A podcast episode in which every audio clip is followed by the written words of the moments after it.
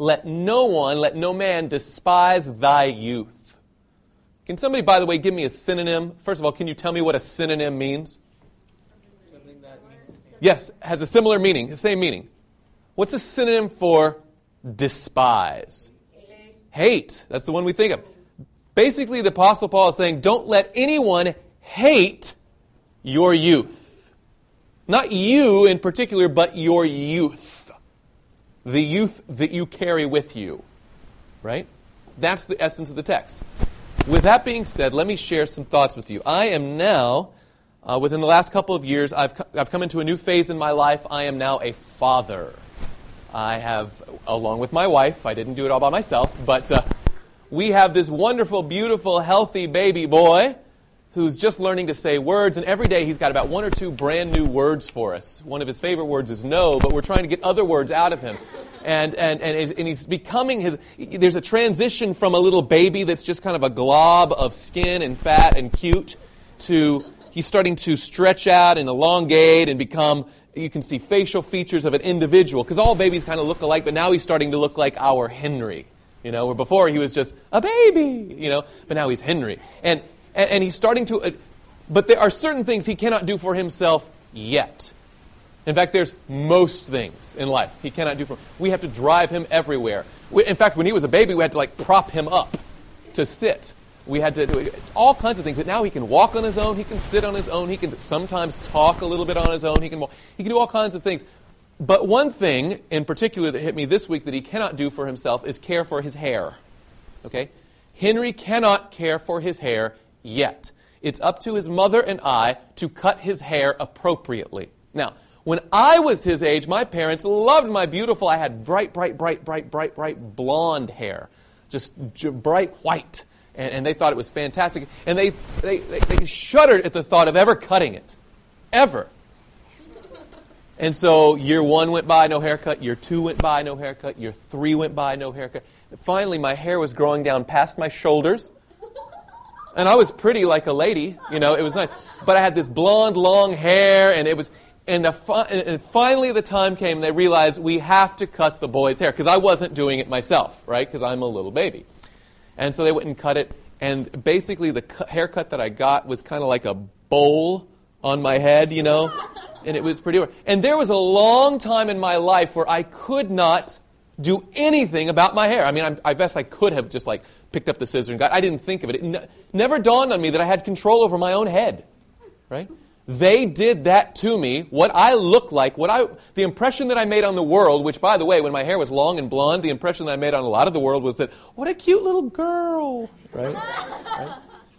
There was a time when people looked at me and thought I was something different than what I was. And I had no control over it, you know, until, and then they gave me the bowl haircut and people thought other things about me. Like, uh, but finally there came a time in my life which I'm so glad my son has not come to yet, but I'm praying for the Lord's patience and mercy whenever he does get to this phase, when he can choose for himself the haircut. He can choose for himself the clothing.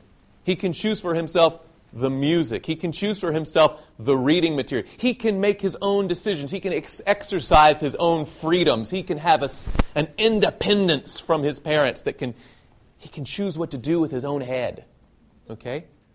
Which for us, of course, at this age, of course you can choose what to do with your own head. But that's a, that's a brand new idea that my son does not have yet. Please don't tell him. Right? He does not know. And I want him to come into that really slowly. But I re- as I grew up, there came a time, somewhere in elementary school, somewhere around there, that I started choosing how I was going to cut my own hair. And I started choosing not only that, but I started choosing who I would hang out with and uh, what kind of words I would listen to and what kind of words would come out of me and what kind of music would go into me and what kind of thing. And I, I started to choose who I was. I started to choose who I was. Now, this seems like a very, very novel thing, but there were some, I, I, did some experimentation. I didn't know who I was. I didn't know what I wanted to be yet, and so I kind of experimented with some looks. Right? For instance, there was a time when I wanted to be a skateboarder. Okay, already, you're already laughing. Some of you are chuckling. Some of you. Did you know that there's a certain haircut that sometimes goes with skateboarders? Right? Can someone describe it for me? Yeah. A lot of people, long, kind of shaggy, kind of, uh, uh, it hangs in your face. You have to do this a lot, you know and, and you can barely see. You know, there's a kind of a look to it. Some people are smiling because they know someone, they are someone, or they can see someone, and we're not, whatever. But you know what I'm talking about. Whenever, I, as soon as I say skateboarding, you had a picture in your head of a haircut, didn't you? It's incredible. It's incredible. Okay? Then I went through some other phases. I, I, honestly, I look back at the pictures now and I don't know what I was thinking. I don't know what I was aiming for. There was a time when I cut all the hair on one side off, kind of, and all the other side was long and I really that was just a, apparently I was aiming to be a mistake. That was that was a problem. Um, there was a time when I wanted to be like a, a, rock star, you know, and I dyed my hair blonde, and, and I did different colors in my hair. That's odd. Um, there, but all of these things, I was trying to figure out which thing I wanted to be like which group I wanted to aim toward. And that not only affects, of course, your hair, it affects your clothing, it affects your music, it affects everything about you. You choose, I'm going to set my course that way, and I'm going to mold myself into that image. Right? There's a kind of a, a look, there's a kind of a personality, there's a kind of character, you might say, that you're aiming for to develop. Now, a, a fun thing that I like to do with some students sometimes, and I think we have the time to do it today, What I'm going to do here is on the board. For those of you listening to Audioverse, you're really missing out right now because this is going to be visual, okay? I'm going to take this pen and I'm going to draw very artistically the best that I can. That's so beautiful. Thank you, thank you. As you can tell, I was an art major. But what I need now is, well, I'm going to say something, and, and all right, how should we do this exactly the best? I need a volunteer. Whoa, whoa, fantastic. Your eyes just lit up. Thank you. You, young, what's your name, youngin? Joshua. What is he? Joshua. Joshua, come on up here. Joshua, come up here. Take this pen, and I'm going to ask you, because right now you couldn't tell me anything about this stick figure except that it's poorly drawn. Okay? you don't know anything about his interests, his tastes, his, his friends. You don't know anything about his music. You don't know anything about his lifestyle at all, except for he now exists. I have theoretically brought him into existence. Now, what I'd like you to do is I'm going to give you one piece of information, and I want you to change his appearance. Okay? What we know about this stick man, we know now one thing, and here it is. He likes country music. Go. Hey, take some suggestions. That's fine. What? What? I heard cowboy hat. I heard what else? Jeans, boots. Okay. All right, we got the we got the hat. Okay, what else? We got a shirt that was plaid. Ugly and ugly. Ugly and plaid. Okay. All right. Okay, okay, okay. Perfect, perfect. He's getting there. But I've heard boots. I've heard a plaid shirt. I've heard a cowboy hat. I've heard uh, blue jeans. Apparently, a rope or a lasso, perhaps. A belt buckle, right? Right, the size of Texas itself. Yes, a great big. Okay, an odd looking tie. All right, you're doing very, very well here. That's perfect. Excellent. Excellent. Excellent. All right, we'll give you about five more seconds. Five, four, three, two, one. All right. Thank you so much, Joshua. Can you say amen for Joshua's volunteer spirit? Thank you. Now, this one is into country music. All right? And again, we've got the big hat, we've got the plaid shirt, we've got the belt buckle, we've got the blue jeans. Apparently, there were going to be some, some there were going to be some uh, uh, some boots, but there's a a look goes along with that lifestyle. Does that make sense? Let's do it again. Can I have another volunteer who wants to? Oh, this one lit up. All right, here we go. We're going to get a lady this time. That's no problem. Here we go. An equally artistically drawn individual. This time, we're going to change one thing. Just one thing. This person also likes music, okay, but we don't know what kind yet, but I'm about to tell you. This person now likes, instead of country music, this person likes hip hop music. Go ahead. Take, take some. Uh, I'm hearing a whole lot of things. I heard. All right, there is a hat, but is it a cowboy hat? No, no, no, not a cowboy hat. It, it's, a, it's, a, it's a ball cap that's kind of worn in a different. Okay. Sunglasses are on. Excellent, excellent. Sideways hat. Oh, oh what, what is she putting here? What is this? A big metal chain, right? A, a, a, necklace with a big emblem on it. Okay. Okay, all right. Okay. Good, good, good, good, good. All right, tell me about their pants. What kind of pants would they wear? Big baggy pants, right? Okay. Whoa. and apparently made out of wool. That's nice. Yeah, that's good. Excellent, excellent. All right. Apparently, a big, big pants and tight, tight shirt. Okay, okay. Right hip hop on the shirt. And maybe just right hip hop. All right, these are, are getting better. All right, five, four, three, two, one. Oh, and, oh, that's a good tip. Explain to us what, It, what. By the way, what's your name? Rachel. Rachel, what did you just? What was that? And with one second remaining, you just had to put the icing on the cake. What did you just do right there? Made him try to look. What was the word? Angry. Angry. Thank you. Did you notice that the, that not only is it a look, but it's also an attitude? Right? It's like angry, right? Yeah, and, and there, there's gestures and stuff with go. There's, there's, there's ways that you carry your body, ways that you contort your face to let you know the kind of lifestyle you're into. I look like this, you know. You would not look at this man and think, oh, you like country music. look at it. Ah, you're already laughing at the absurdity of such a suggestion. Let's do one more. Let's do one more.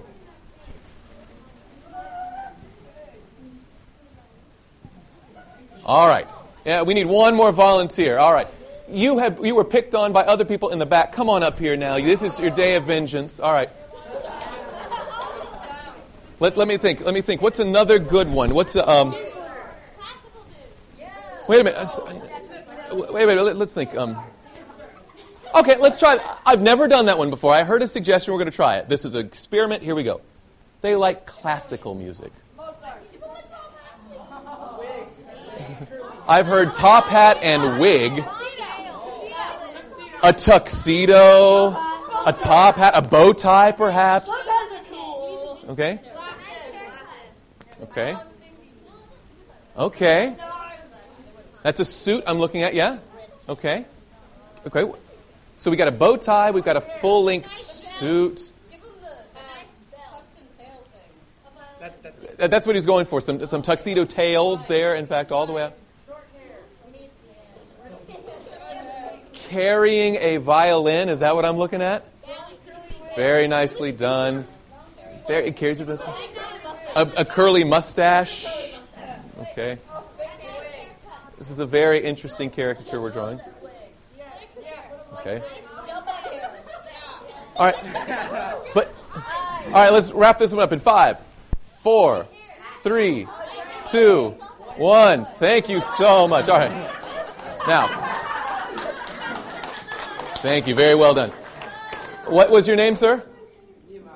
Nehemiah. All right, we have Joshua and Nehemiah and Rachel, all biblical names. You have good parents, every one of you. Well, now, um, I don't know what that says about me because I named my son Henry, and that's not particularly in Scripture. But country music, hip hop music, classical music. The only thing that changed with all of them was one word apiece. All of them were like music, and that was the only thing we knew. And we just changed the type of music. We tweaked one thing and noticed it set their entire look, their entire persona, their entire appearance to the world was changed with that one word. Country music, hip hop music, and classical. And I find it fascinating, since we've done this experiment here, that the classical music person dressed up. In fact, we think every hoity toity thing you could think of, from a top hat to a crazy mustache to a, uh, not just a suit and tie, but like a tuxedo with tails, you know, and you know, it just really, really decked out, right? Because that's the influence of the music. Now, this is not a, a seminar about music, but I'm telling you that you already know that different lifestyles, different interests, present a different persona to the world. Does that make sense? Now, would you say that it was judgmental what you just did? That you were judging people? I would disagree with you. First of all, there's stick. Have we said anything about whether they're good or bad or anything like that, or whether they're going to heaven or the alternative? You know. No. You used a magic word. What was the word? Stereotype. How many, of you, raise your hand, know the word stereotype? What does it mean? Somebody give me a working definition of stereotype. Yes, you over here. We, we're over here too much. Go ahead. to judge somebody, sort of like to say what you think they're like. Now, you were the one who said it's not judging. Okay, but a stereotype means to to judge. Assume things about someone based on something. Okay, maybe maybe it's not judgmental, but to make an assumption about someone based on something else. Okay? Like, for instance, their appearance. Maybe their hair, maybe their hat, maybe their clothes, maybe their something about them. Or you could just hear about them. For instance, you never met the stick figure before. Right? This was your first, but the first time you heard country music, you already had some stereotype. They got a hat, they got jeans, they got boots, they got belts. Right? That just came out of you. It's fascinating how that works. It's fascinating how that works. Did you know that in our society today, that young people and youth itself has a stereotype that goes along with it?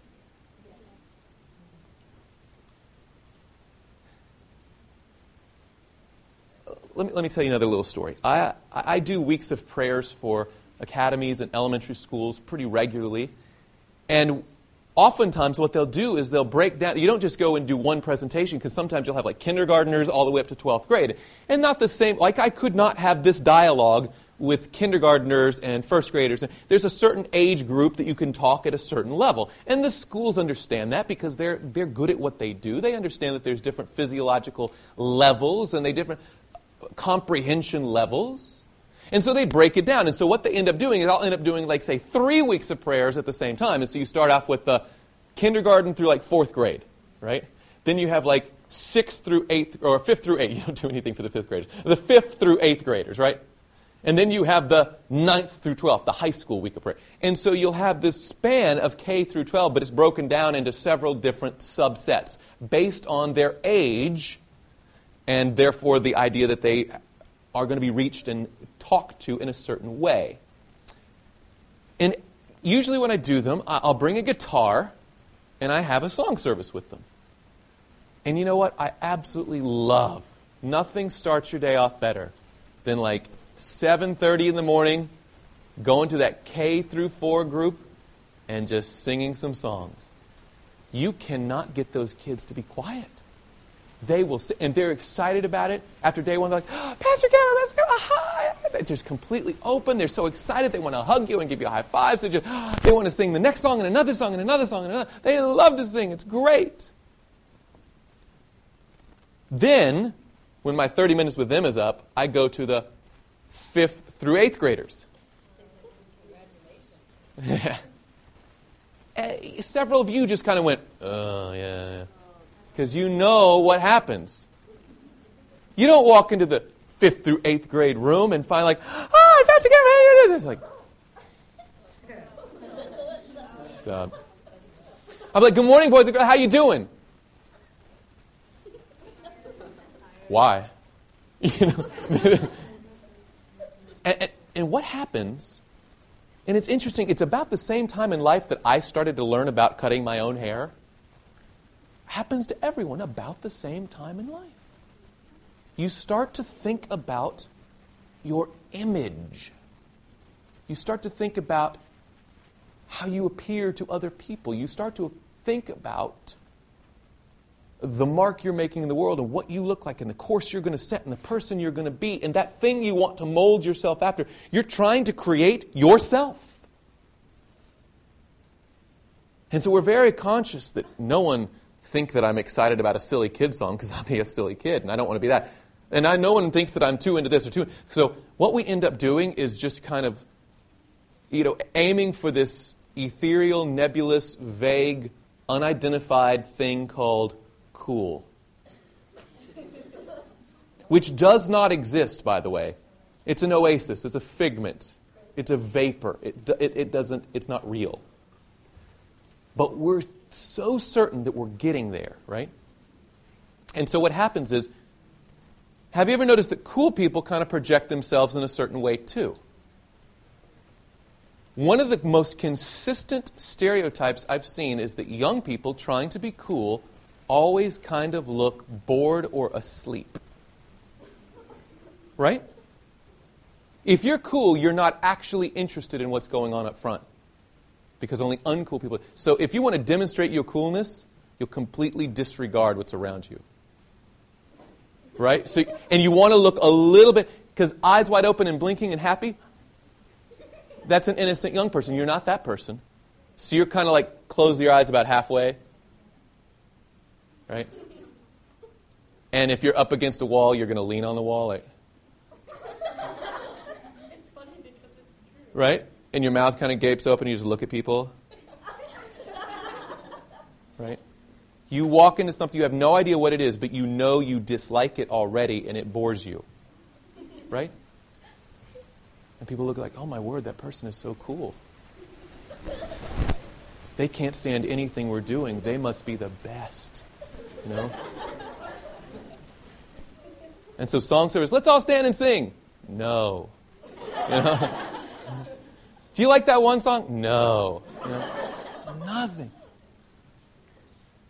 And I'm, I'm, I'm, not, I'm not saying that this is wrong or immoral. What I'm saying is it's incredibly uncanny how it happens to everyone right about that fifth, sixth, seventh, eighth grade time.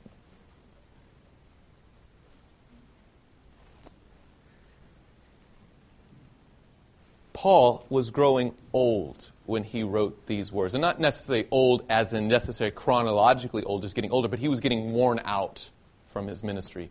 He, he started to, he wanted to always pass the baton to younger people who would take up the ministry and do what he did. And Paul was bold for the truth.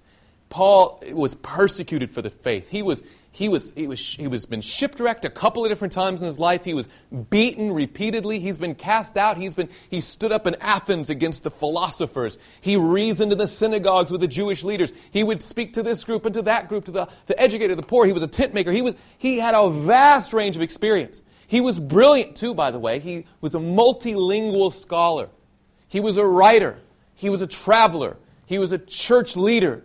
He, he, was, he was just an awesome character, but he started to be poured out, as he said, like a drink offering, and he was being persecuted. And He knew that his time would not last long, and he started training up younger people to take the ministry. One of them was Timothy. Timothy, completely different background. Timothy was much younger than Paul, and apparently he had a spirit of timidity he was kind of shy. He wasn't kind of stepping forward. He was a little bit reserved. He was concerned about what people think of him. And Paul writes this counsel in 1 Timothy chapter 4 and verse 12 to this young Timothy. Let's look at it again. He's about to send him off into ministry. And he realizes that, well, well, we'll break this text down. He said, Let no one despise your what? Youth. The youngness that you possess. Your youth. Let no one despise that but be an example to the believers in word, in conduct, in love, in spirit, in faith, and in purity. What I want to do is explore this text and then do a Bible study from it and see what the Bible says about what young people could or should be doing for the Lord instead of just sitting around trying to be cool. Right? That God has an ideal for you, has a plan for you, has an object for your life that Satan wants to blind you to by the bedazzling, shiny things of this world. Okay? Notice the text again. He doesn't say, don't let anyone look down on you because you are dumb. He doesn't, because Timothy wasn't dumb. He was just young. Let no one despise your youth. Look carefully at the text. Look carefully at the text, 1 Timothy 4:12. Who are these people that might possibly look down on him because of his youth, who might despise his youth. It says, uh, older people, you might think that, and that, and that makes sense because they would be older looking at their youth, but specifically in the text, who does it say? The believers. He says, let no one despise thy youth, but set an example for the believers. This means that these are the godly, good people in the church, the believers, would be expecting an experienced, charismatic Paul. And in walks young Timothy. And apparently their first thought might be like, ah, oh, look, he's so young. Which implies to me that apparently there was a stereotype about young people that would not be necessarily admirable. That perhaps in that day and age, which perhaps is not so different than our day and age, young people were not necessarily thought of as the most responsible leaders. Perhaps, just perhaps, there was a youth culture of that time that already stacked the deck against young Timothy. So he says, Hi, guys, I'm Timothy. I'm only this many years old. They were looking at him say, Oh, man, you're just so young.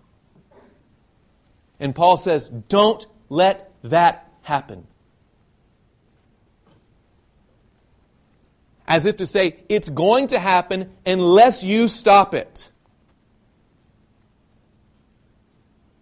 it's a foregone conclusion unless you change something, their impression of youth is not good and you're going to fit into it. In fact, here's what he says here. So instead, don't let anyone look down on you because you're young, or let no one despise your youth, but do what? Be what? An example. Oftentimes, when we think we've been mistreated, instead of bucking the stereotype and being something different, We'll do the exact opposite. We'll confirm the stereotype. For instance, if they said, Oh man, you're just so young and immature, what would be the worst thing he could do? I think it would be to pout and complain. I am not young. I am not immature. Take it back. and they would say, See, that's my point. That's what we were afraid of. Your behavior just confirmed our stereotype. He says, don't let them look down on you, but here's how you diffuse that stereotype you be different than what they expect. You set an example that they're not used to seeing. You demonstrate in your lifestyle, in your behavior, in the person you are, in your very character, that you are not the stereotype they were expecting. Does that make sense? Let no one despise thy youth, but be thou an example to the believers. And he lists off several areas in the way you talk, in speech, in life, in the way you just carry yourself, the way you walk, the way you behave, the way everything about you. Don't let it confirm the negative stereotype. I have some personal experience with this. I know that every subgroup of people, whether it's young people, old people, whatever, Every, every nationality, every, all kinds of groups of people have different stereotypes about them. Some that are positive, but many of them that are negative, not positive stereotypes. I will give you an example of one that I have lived with in my life. Now, you may not tell it from the way that I speak, but I'm actually from the South. Okay? I'm from the, su- the southern quadrant of the United States of America, the deep South. You know, Kentucky, Georgia, Tennessee, Alabama, Mississippi, South Carolina, Florida. That kind of southern. I like southern food, right? The one word everybody knows, y'all, right? yes, I occasionally drift back into a y'all. You know? It's in there, right? But I know what the American consciousness, in fact, perhaps even the global mindset is of people from the South. In fact, if you were to, which you should never do, but if you were to maybe characterize someone who was unintelligent? Think about it. What accent would you give them? That's right, you give them a southern accent, right? right? You're like, oh, yeah, that, that's what dumb people sound like. Yeah. Because they're from the South, right? Right? That's what people think of. You know, and, and, and people think of, when, and I said, if all they knew about me was a stick figure that said, I'm from the South, you'd automatically start dressing me different. You'd start, hey, if I had a car, you'd put a NASCAR sticker on it, right? Because obviously I like race car drivers. And, and, and I like country music because that's, I'm from Nashville, Tennessee, right? Of course I like country music, which I don't necessarily like country music. But it doesn't matter because I'm from the South and I'm from Nashville, so everybody thinks you do. And, and, and you've got these negative stereotypes, but it's been sometimes a challenge. You know, like people might hear about that, and like, they might have some assumptions about that that you have to overcome sometimes. And the South thing is just one of many. You can think of, like we've done here, different groups have different looks, different attitudes, different attributes and qualities associated with them.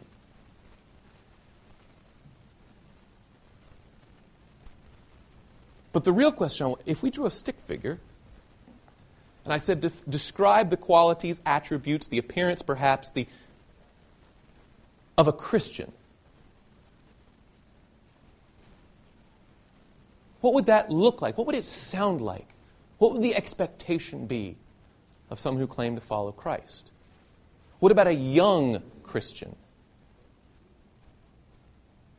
Let me show you something. This New Testament thing of Paul trying to say, don't let them look down on you because you're young. I know that they're in the church, they're going to expect less of young people.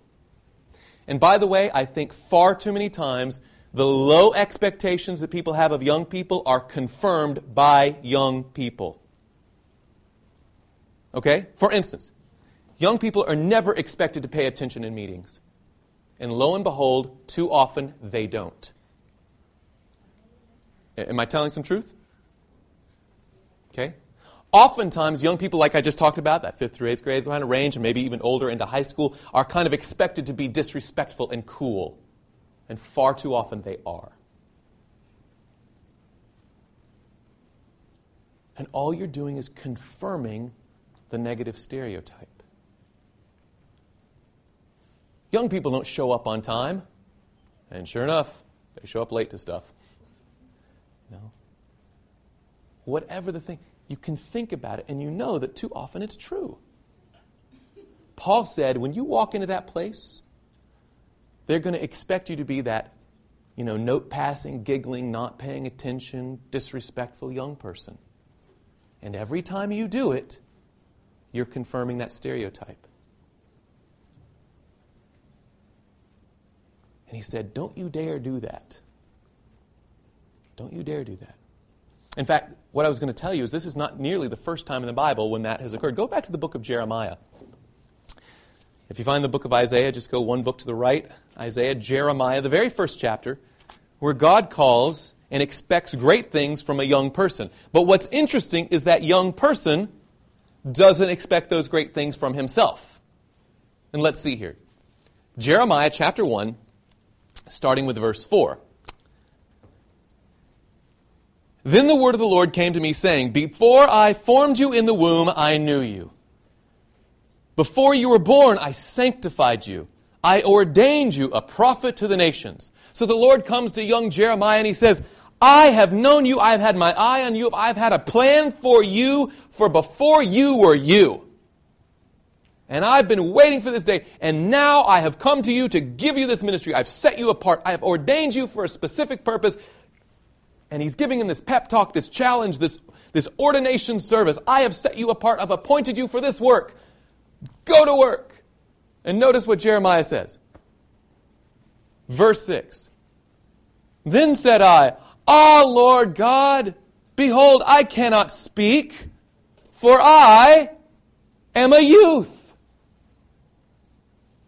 Notice that Jeremiah is literally talking back to the Lord and his excuse for not wanting to do things, not being able to speak for the Lord, not being able to accomplish the purpose that God has for him is because he's a youth. Some versions translate that correctly. Because I'm too young. Notice Jeremiah had a low expectation. He said maybe the implication if, if I was older, if I were older, I could do this. If I were more mature, if I was more experienced, if I had more education, if I was later in life, if I was different in that respect, if I was not so young, I could work for you. But Lord, I can't speak because I am a youth. And you know what I praise the Lord for? That the God just doesn't turn to him and say, oh yeah, oh, my bad. And that's the end of the book of Jeremiah, right? It's one little half chapter where God's like, oh, you, you are young. Never mind. I can't do things with young people. Thank you for the reminder, Jeremiah. And he walks away. Of course not. Look at, but I do love that the Lord didn't just come. Look at the Lord's response. By the way, don't ever sass the Lord because he will come back and talk to you. I mean, look at the book of Job. Why has this happened? Woe is me. And God comes down and says, Brace yourself like a man. I will ask you questions and you will answer me after 37 chapters of this. Now I've got to. Were you there when I created the world? And Job's all like, uh, God's like, I'm not done yet. And he goes on and on. God can talk to us pretty straightly, and I praise the Lord for that. God doesn't beat around the bush. He says, This is what I expect from you. I created you. Don't come to me with what. Well, watch. I'll let, I don't put words in the Lord's mouth. Look what the Lord actually says. But the Lord said to me, verse 7, Do not say, I am a what? Youth. Don't say, I'm. Now, is the Lord saying, Look, psh, psh, psh, don't say I'm a youth? Lie. Right? Tell people you're older. Is that what the Lord is saying here? Of course not. What does he mean by don't say I am a youth? What does he mean by that phrase? Think about it. Don't think you're too young. Don't you use your youth as an excuse not to do what I ask you to do. Wouldn't that be great if you could just use that as an excuse for everything in life? Go clean your room. Oh, mom, I can't clean my room, for I am a youth. Right? Do you think she would say, like, oh, you're right, I'm sorry, you're too, let me do it for you?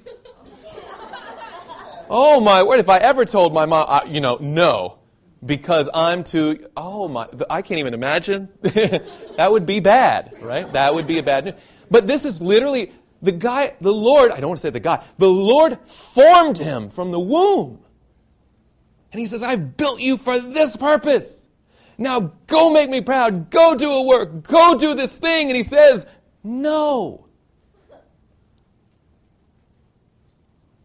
Because I'm a youth, and you know how youth are. We can't do things. Right? That's the implication of the statement. And God rejects the premise of the objection. Notice he says, Don't say that I'm a youth. Don't use that as an excuse to me. He says, Do not say that I am a youth, for you shall go to all to whom I send you. And whatever I command you, you shall speak. If I give you a message, if I give you an insight, if I give you something to say, you will say it. Do and here was apparently the key issue. Why? I think we get a little psychological insight into Jeremiah's mind here. But why did he not want to go, especially as a young person, and do the work that the Lord had cut out for him? Notice verse 8. The Lord seems to address it. Do not be afraid of their faces, for I am with you to deliver you, says the Lord. He says, Jeremiah, I know what you're afraid of. I'm, I know you're afraid of the looks that people will give you. You're afraid of facing those older people. You're afraid of fra- facing those more mature, experienced, longer lived individuals.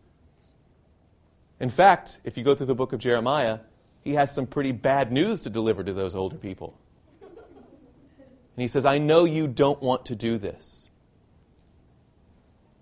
but I'm with you to deliver you. So don't use youth as an excuse. I know the real problem is you're afraid, and you don't need to be afraid because I'm here with you. Don't worry about how you look in front of them. You should worry about how you are in front of me. Mm. Now look what the Lord says. Verse 9. Then the Lord put forth his hand and touched my mouth. And the Lord said to me, Behold, I have put my words in your mouth. I have put my words in your mouth. Let's go to Hebrews chapter 11. I told you we're going to do a Bible study. Hebrews chapter 11. This is the faith chapter, the hall of faith, if you will. In this, you start to see, I mean, just scanning down, you see this same two word phrase, by faith. And then it'll say, someone did something. By faith. Like, for instance, verse 4, by faith, Abel offered to God a more excellent sacrifice than Cain. Verse 5, by faith, Enoch was taken away, so he did not see death. Uh, verse 7, by faith, Noah. Verse 8, by faith, Abraham. Verse 9, by faith, Verse 11, by faith. You see that there's a repetition here. These are examples of faith, faithful people. And then in the middle of it, it explains their faith. And I think this is fascinating. I think it's instructive for young people even today. If uh, Hebrews 11, starting with verse 13. After the list of all those people he just talked about, he says, These all died in faith. Makes sense because the faith chapter not having received the promises, right? not one of those people lived past this world, except for, of course, Enoch. But Abraham, Isaac, Jacob, Sarah, Noah, the whole lot of them, they all died, not seeing Jesus come again. not getting that heavenly inheritance. These all died in faith, not having received the promises, but having seen them far off. Notice they set their eye way out there in the distance, and they saw by faith this plan of God, this promise of God. Notice what they did. They saw, having seen them, the promises of God, afar off, were assured of them. They had faith in them, were confident, they were assured of them, embraced them, like wrapped their arms around those promises, said, This is my promise, I trust the Lord, embraced them, and confessed that they were strangers and pilgrims on the earth. Notice the process here. This is apparently what a life of faith looks like. They saw the promises of God, even though it wasn't realized in their own lives, but they saw it afar off. They knew it was coming. They were confident in their Savior. And because of that, they wrapped their arms around those promises and they set their life on that course and they confessed that they were strangers here because apparently they were citizens of a kingdom there. Notice this. They did not blend in with this world because they had their eyes set on a better world. And God says that's what they did by faith. They didn't just kind of look around the world and try to pick their own thing and just kind of live here. They, weren't, they didn't care about their faces here. They cared about the face of Jesus who dwells there. And by faith, they set their life course to pursue that higher standard. It goes on. For those who say such things declare plainly that they seek a homeland. And notice this, and if and truly if they had called to mind that country from which they had come out, right? If though they had set their eye of faith on the future and the, and the coming Savior, and they, they wanted to live as citizens of a better place, a kingdom of heaven, yet in the midst of that, they kind of set their mind on that place that they had come out of. Notice what would have happened. And truly, if they had called to mind that country from which they had come out, they would have had opportunity to return. Right? So you're either going to be a citizen of that kingdom or you're going to be a citizen of this kingdom. And he said, by faith, all those heroes of old lived that way. And he said, if their minds had been here, if their heart had been here, if their, if their, if their whole attitude was still here, they would not have gone there. They would not have, by faith, put their eyes there. Can you think of anyone in the Bible, by the way, who did not make it into the hall of faith, that was called out to go to a better country, but their heart was still in that city where they. Anybody? Who are you thinking about? David? No. No. Lot's wife. Thank you very much. The angel of the Lord said, Here's a better place. This place is going to literally be destroyed. You got to get out of here. And they were physically going this way, but her heart was back there, and she took her eyes off. She perished because of it. These people did not do that. But now, verse 16, they desire a better, that is a heavenly country. And this is the kicker of the whole thing. Therefore, because they have their eyes clearly set on Jesus, they don't care about this world, they just want to be good citizens of that world. Therefore, God is not ashamed to be called their God, for he has prepared a city for them. Wouldn't that be a marvelous thing for God to say about you? I am not ashamed to be your God. In fact, I'm downright proud of you. You obviously belong to me. You have confessed my name before people here on earth, and I'm going to confess your name in front of my Father and in front of all the angels. I'm not ashamed to be your God. What a powerful thought. And what's amazing to me is that this is what, honestly, this, this, this time in your life is all about for so many people. I know it was for me. Caring what other people thought of you. Who do I want to be proud of? Who, who, who, who do I want to be close to? Who do I want looking at me and saying, I'm not ashamed of them, they're with me, right? I'm with this group of people, I'm with that group of people, I'm with this clique of friends, whatever it is. God says, why don't you live a life that who cares what they think of you down here? Why don't you care what I think of you up here? And if you do, I'm not ashamed to be your God, but Why are you so ashamed of me?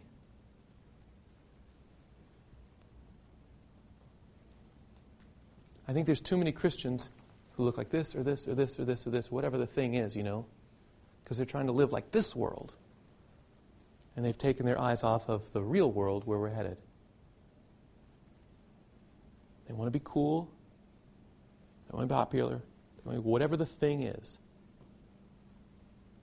And God's like, why don't, I mean, I'm calling you to this world. Why is your heart back there? Hmm. It's a tough thought. Kind of hit me square in the eyes when I first heard it, too.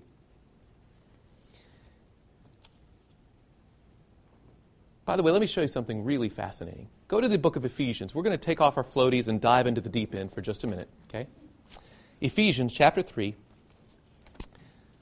It's that in the little po- pocket of books Galatians, Ephesians, Philippians, right there. In the middle, Ephesians chapter 3. There in the New Testament, the Apostle Paul again, describing his ministry. And if you were to uh, ask 99% of the people out there, they would say that the Apostle Paul, his job description was he was the apostle to the Gentiles. He was a great early church missionary, which is all true, he was. In fact, he says so much. Ephesians chapter 3, and starting with verse 8. To me, who am less than the least of all the saints, this grace was given that I should preach among the Gentiles the unsearchable riches of Christ. And you'd expect that sentence to end right there that this was the, the grace that the Lord has given me to preach his message to the Gentiles. But he said there's another thing, and this is the deeper thing. And, he said, to make all see what is the fellowship of the mystery, which from the beginning of the ages has been hidden in God who created all things through Jesus Christ. To the intent, now all of that was a pretty complicated thing, but I want you to look at verse 10 very closely. To the intent that now the manifold, and that just means complicated, multifaceted, the manifold wisdom of God might be made known by the church to the principalities and powers in the heavenly places. Let me break this down. Okay? Apparently, Paul was saying there is a wisdom of God. There is some knowledge of God. There's some wisdom of God that he's trying to make known or teach to a certain group of people. Look at the text very closely. Who is God trying to teach? He wants to make this wisdom known to whom? What's it say right there in the Bible in verse 10?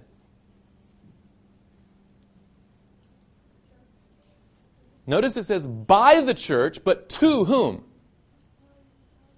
Somebody's mumbling it. What is it? The principalities and powers. Where are these principalities and powers? In the heavenly places. Where does God live? Christianity 101. Where does God live? In heaven, thank you. In heavenly places, if you will. Where does he want to, where are the people living who he wants to teach this lesson to? What does it say right there in the text? In heavenly places, right? The principalities, powers in heavenly places. God lives in heaven. They live in heaven. And he wants to teach them something. So why doesn't he just turn to them and explain it to them? Right? There's something about me you need to know. Therefore, blah, blah, blah, blah, blah, blah, blah, blah. And just teach. But apparently there's some wisdom of God that he just can't say it and they would get it. You know, there's some things you ever hear about, you have to see it to believe it. You ever heard that phrase? People can tell you all about the Grand Canyon. It's really big, right? And it's deep and it's dry and it's hot. Oh, and it's rocks. Oh my goodness, the rocks. You've never seen so many red rocks and lines in the rocks. And if you just describe it like that, you're like, huh? But when you go there, you're like, oh, look at the rock. Oh, and it's and you start using the same words. It's so big and it's so deep, and you realize that without seeing it, those words just don't really have the same impact. They don't really have the power. You don't really experience it for yourself unless you see it. Apparently, there's some wisdom of God that He wants to teach the other heavenly beings, but He wants to teach it not with just words, but He wants to show it to them. And how is He going to show His wisdom to these heavenly beings? What method is He going to use? It's right there in the text. By what means? By the. Somebody whispered it. Church? Yes. Apparently, notice the text now. There's some wisdom of God he wants to make known by the church to those in heavenly realms. So instead of just turning them and explaining them, he says, in fact, there's a wisdom about me that I need you to see in them. Let me tell you something, young people. It's not just other adults in the church who are watching you. And trust me, they want to see some confident, godly young people. But more than just the other believers in the church, did you know there's an entire universe watching you? And apparently, they're going to learn from you something about God that He couldn't just explain by just saying it to them. It's a powerful thought. That they're looking at you to learn something. So here's my question for you What are you teaching the universe about God by the way that you're living? Hmm. What a crazy thought.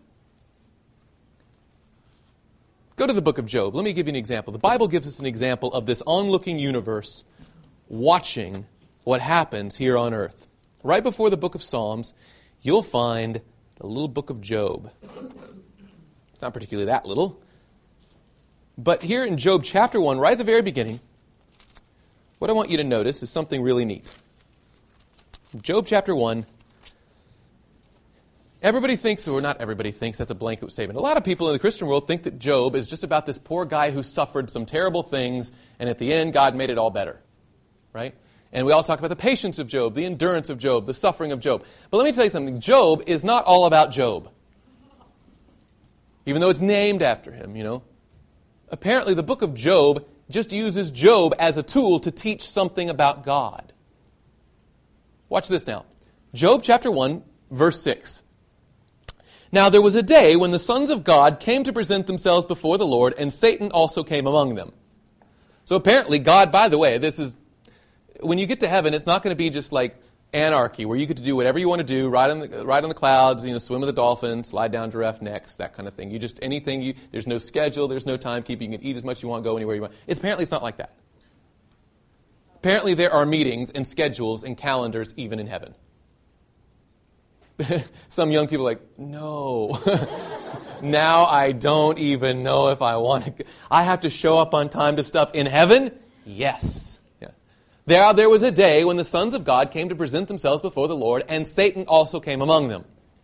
So apparently, God had a committee, and there's these sons of God, which we could do a whole Bible study on, but I'm going to cut to the chase. I believe that those sons of God are representatives of other worlds, just like Adam was the son of God, created in the image of God, and he was given dominion over this world.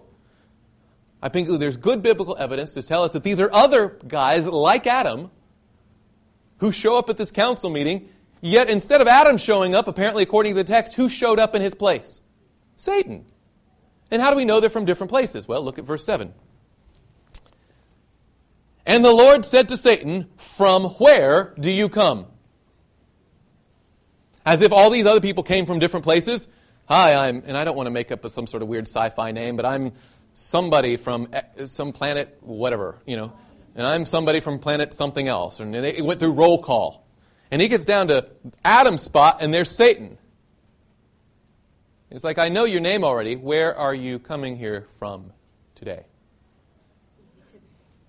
And notice his answer.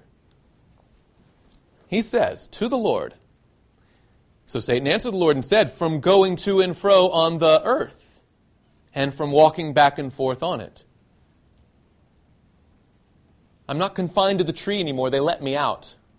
By the way, they like me more than they like you. They obeyed my word instead of your word. They disobeyed you, and they gave the keys, the dominion, the, the deed to the place is mine now. I run it. I go anywhere I want. The earth is mine. And I'm guessing all the other sons of God, like, oh, he just sassed God? Right? And notice that the Lord does not just grab Satan and choke him or hit him or cast him out. Which, uh, you know, you think about those times, man, if I were the Lord, what I would do to the. Mm, but that's not what the Lord does. Look at verse 8. How does the Lord handle this Satan situation. He says, Then the Lord said to Satan, Have you considered my servant Job? Give me some synonyms for consider. What's another word for consider? Thought about. What's another one? Think. Okay, that's a derivative of thought. Right, there's a related. Acknowledge. Okay, ponder, mull over. Have you even stopped to consider? Have you thought about Job? You just made this big claim that you run the whole world, yet except down there. And he didn't just say, Have you considered Job? What does he call Job? He said, Have you considered my servant, Job? As if to say, The rebel against your cause, the one who's still loyal to me. Have you even thought about him?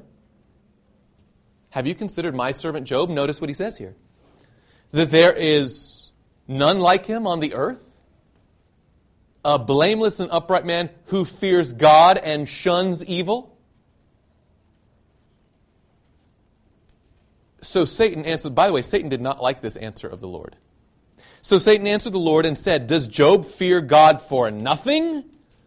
Notice he's like, sure, I acknowledge he does fear you and he and he's loyal to you and what but you know why he's loyal to you? Because you pay him to be. He's not you don't think he's doing it for nothing, do you? He's pay, he's paying you off. You bless him. Look at all his kids, look at all his land, look at all his wealth, look at all the joy that you give him, look at all the blessings. You take that stuff away, and he's going to curse you to your, to, his, to your faith. He says, make the decision fair. Notice the implication that God is unfair and that only people would like him if he gives them stuff. He says, You make it fair. You take away all those blessings, and he will curse you to your face.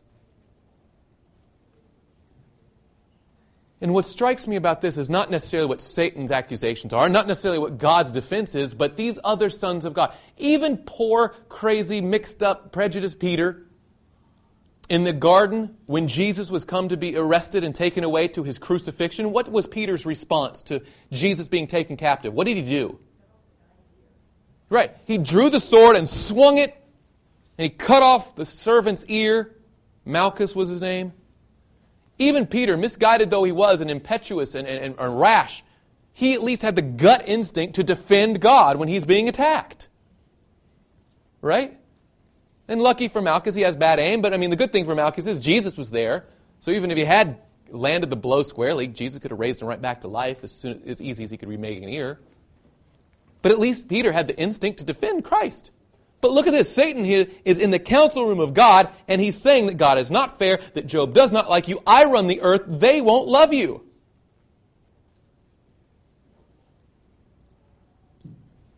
This is a big accusation.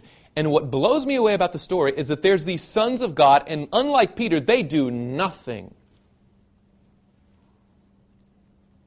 They don't say, hey, Satan, get on out of here. We, we, no, no, no, no. They don't say, that's not nice. You, you take it back. They don't swing a sword and try to cut off Satan. Maybe they should. I don't know. You know, nothing. God calls the meeting. Satan's there. God says, Where do you come from? He says, From the earth. God says, blah, blah. Have you considered my servant Job? Job says this. And it's like they're at a tennis match, you know, like back and forth. And not one word do they say. It's almost as though, like, Lord, we trust you, we believe you, but he has raised some valid questions. And as much as you could say to us, no, trust me, what if God just turned and said, look, Satan's just telling lies, trust me, it's untrue? God's word would have been true, but there's something more than words. They needed to see a demonstration of faithfulness of what God could do through people on the earth. Does that make sense? They needed to, if you will, to see the Grand Canyon for themselves. Because God's going to say, no, no, no. My grace can change people, even though He claims to run the world and the world is full of sin and stuff like that. But did you know that people can be saved? That people can be transformed back into the image of a loyal eh, creature of mine, that they can actually change?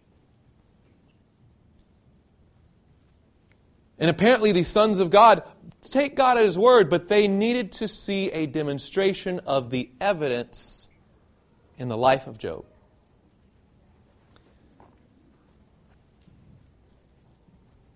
Friends, the universe is watching right now to see. Because, by the way, when Jesus died on the cross, they know, you could look this up in Desire of Ages.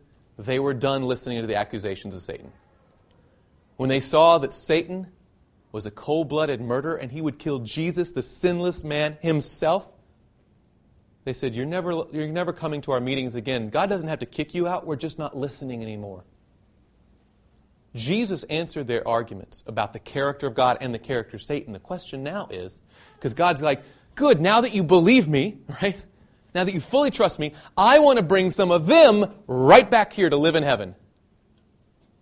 And I'm guessing there's some people up in heaven, those council members from Planet What's and So and Place and Place. Maybe Gabriel, who knew Lucifer and watched the whole fall happen, has seen sin literally decimate heaven. And God turns to Gabriel and says, I'm going to bring some of those early teens from ASI 2012 right back here, and I'm putting them in the palace right next door to you. Gabriel's like, slow down. I mean, I trust you, Lord, but I need to see some evidence in their life. It's more than just the older people are watching you, there's the whole universe. And those who knew Satan never want to see that experiment with sin happen again. They want to know will you choose this day whom you will serve? Or are you still waffling and trying to be a little bit of this world and trying to be this world and can't be just out of my haircut, can't decide on my music? Can't are you going to stand for Christ or not? Because heaven cannot afford to have anyone who's like, I don't know, I still want to be cool and I want to be this. No, no, no, no, no. Choose you this day whom you will serve. Let me close with this illustration. Uh, are we anywhere close to closing time? Have I shot way past it? Oh, fantastic. Praise the Lord for small miracles. All right. A, a preacher friend of mine uses this illustration I'm going to close with here.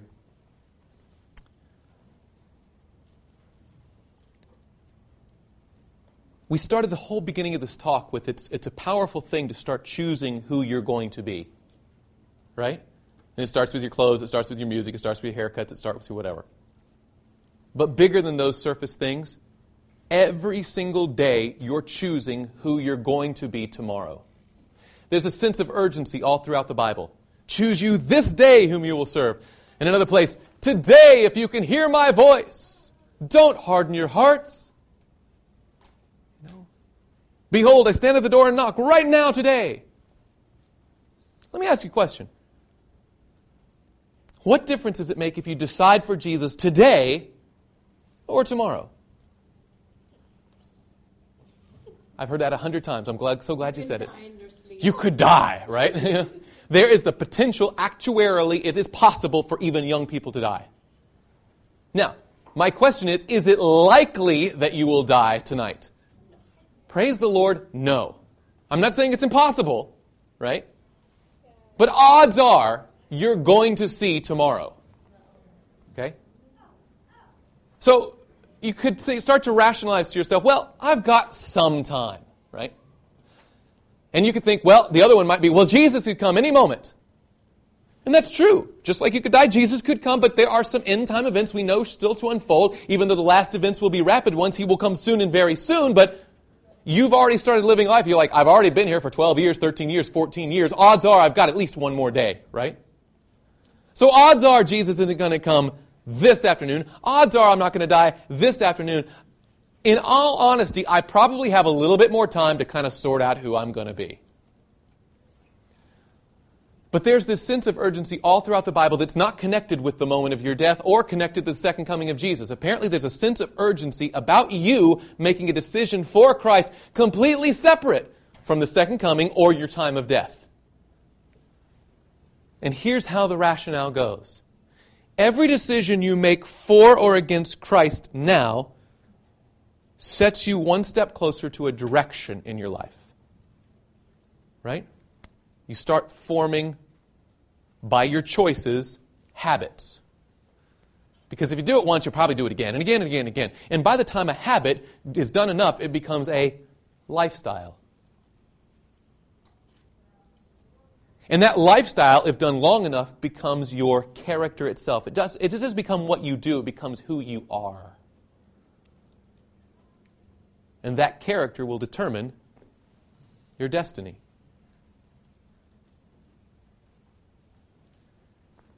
And young people, let me tell you, there is an absolute spiritual war for you right now. There is truth to the axiom that you're only young how often? Once. You've heard it all. And that's the excuse for doing bad stuff, right? Well, you're only young once, so get a tattoo, right?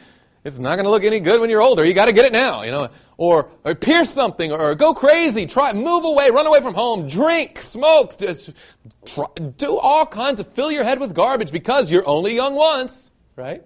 The implication being, well, that's okay for young people because no one expects anything from young people anyway. But when you're older, you have to settle down. Older, you have to be responsible. Older, you have to show up on time. Older, you have to dress better. But for right now, you live in this protected, fictitious bubble called youth, where you can just be as crazy as you want to be. And we, and we just blanket all that together and say, well, you're only young once. There's truth in that statement. You are only young once. And Satan knows that nearly, nearly irrevocable decisions are made in your youth. Because if he can get you in the to start making choices now, those choices as you keep going will become habits. And those habits will become lifestyles. And the lifestyle will become your character, and your character will determine your destiny. So he says, if I can get them started here, the odds are very great that I will get them all the way down here. And that's why I believe the Lord didn't say to Jeremiah, Oh, never mind, I'll come back when you're older. He said, Jeremiah, I'm calling you right now to stand for me, to commit to me, to work for me. To forget about all those pressures. Don't be afraid of their faces. Don't, don't, be, don't worry about the in crowd, the cool crowd, the popular crowd. You look at my face and you come wherever I tell you to go. Right? And if I'm calling you today, you come right now. Because if you turn away Jesus today, it will be easier to turn him away tomorrow. Regardless of whether he comes back or whether you die, you start forming that habits and lifestyle and character that will eventually determine your destiny. So, just as much as Satan knows the truth that you only are young once, God knows the same truth. You are only young once. This is the only day you've got, young people. The only day you've got. That is today. Tomorrow's a different day, and let me tell you, you know how, a, did you know every, every 28 days you're, you're a whole new person? Your skin is totally different. You know how a snake sheds its skin? And it's gross, you know, it slithers out of the blah, blah, blah. And there's, oh, that's an old snake behind, and there's that new snake. And you find evidence of the old snake, you're like, ew. You know? You know, we're constantly shedding our skin all the time. In, imperceptible. It wouldn't it be gross if we left like a whole figure of us. You know, that, that, would be. We don't just change in a moment, in a twinkling. Moment. When God comes back, we'll get a new body, and that's the only time. But our character is not formed in one big decision. Like, oh, I'm going to decide to be bad, and out comes new bad me. Right? It doesn't work that way. It's slowly, one little cell at a time one little decision at a time, one little choice, one little opportunity passed up or accepted, step by step, either closer to the kingdom of God or more solidified in this world. And I know that you've heard appeals like, make a decision because Jesus is coming soon, and I believe he's coming soon. And yes, actuarially, you could die. But that's not why you want to choose out of a sense of fear. Why don't you make your decision based on a sense of principle? That I choose to be like Jesus.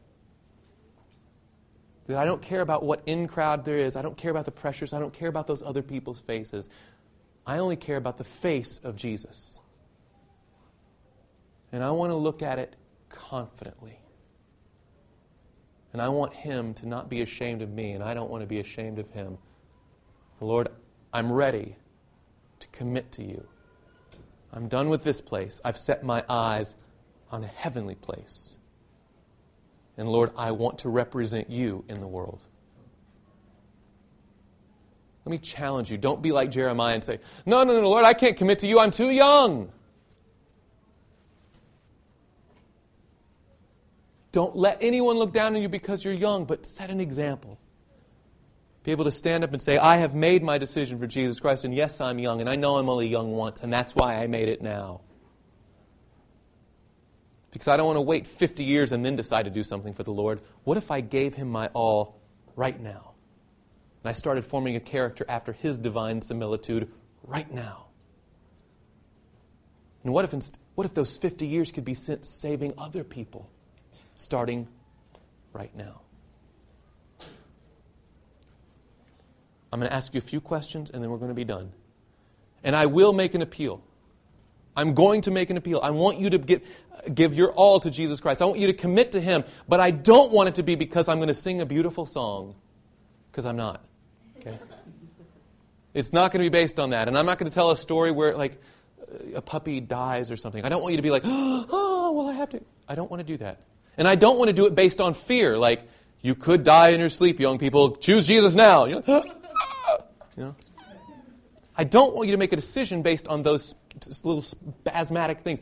I want you to make a decision because you understand the truth of God's Word. You feel the call in your life to be for Him right now. And with your whole heart, with your whole mind, with your whole soul, like, Lord, with a clear mind, without all emotions clouded up, I want to be for you right now. First of all, let me ask this layer of questions. Has the things that we've said today, have they made sense? Can you just raise your hand that it actually made sense? Oh, praise the Lord. I'm so afraid when I ask that question, like nobody will raise their hand like crickets. Nothing. But you understood the words that I was saying, correct? You understood the ideas, what I was trying to convey. You see in God's Word that there's a higher ideal than just blending in with everybody else, that you, in your youth, can represent Christ in this world. Is that clear? Amen? So now I'm going to ask a question. There's going to be three layers. That was layer one, that you actually understood. Layer number two, if you agree with what I said, you're not even necessarily committing to it, but you, you understand it, number one, and you agree to it, like, yes, that makes sense. I see what you're saying, and I agree. I concur. Will you stand with me? Okay. Oh, praise the Lord. Not only do the vast majority of you understand, the vast majority of you agree with it. So now we come to our third and final thing. And again, there's no long appeal song. I'm not going to have a teary thing. I, I, I know that people need the Lord. You know that too, okay? But I just want to make this one final, one time. If in your youth, right now at ASI 2012 in the early teen department, before you're an older teen, before you're collegiate, before you're young adult, before you're middle age, before you're old age, you want to say, in my youth, I want to choose to commit to Jesus Christ. And not just commit in some sort of nebulous, like, someday. Uh, no, no, no. Lord, I want to study your word more intently.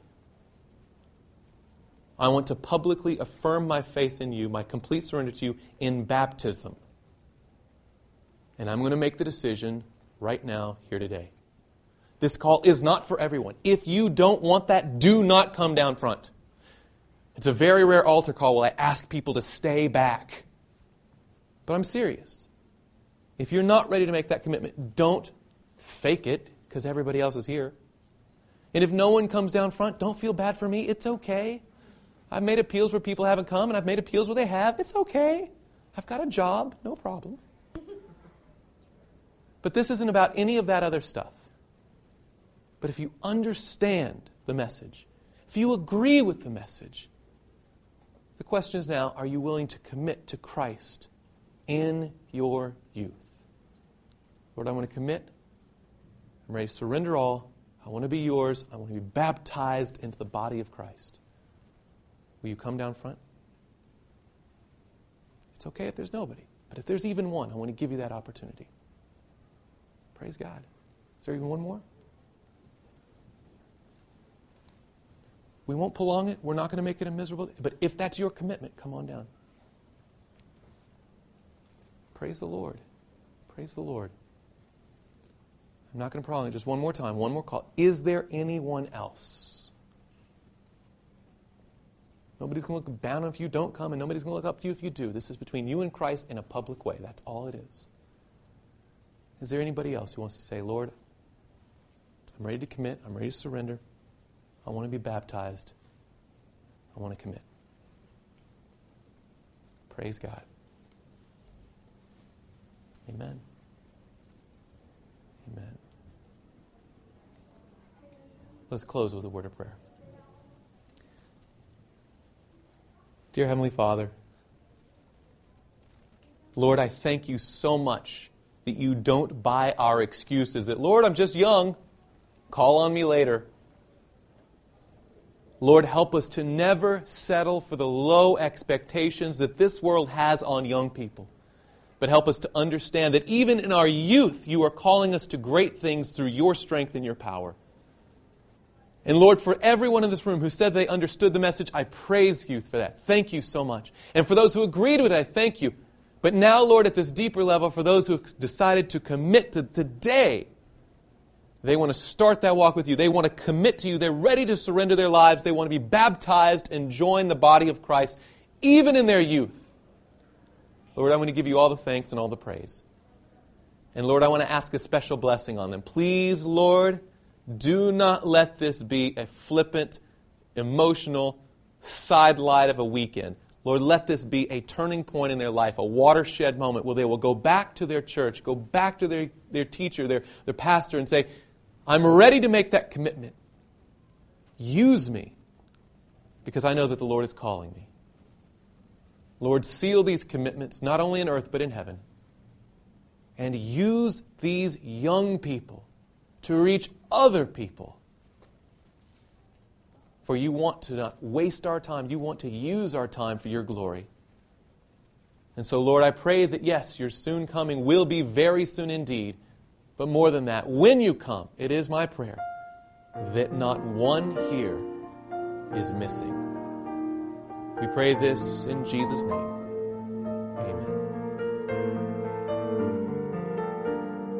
This media was brought to you by Audioverse, a website dedicated to spreading God's Word through free sermon audio and much more. If you would like to know more about Audioverse, or if you would like to listen to more sermons, please visit www.audioverse.org.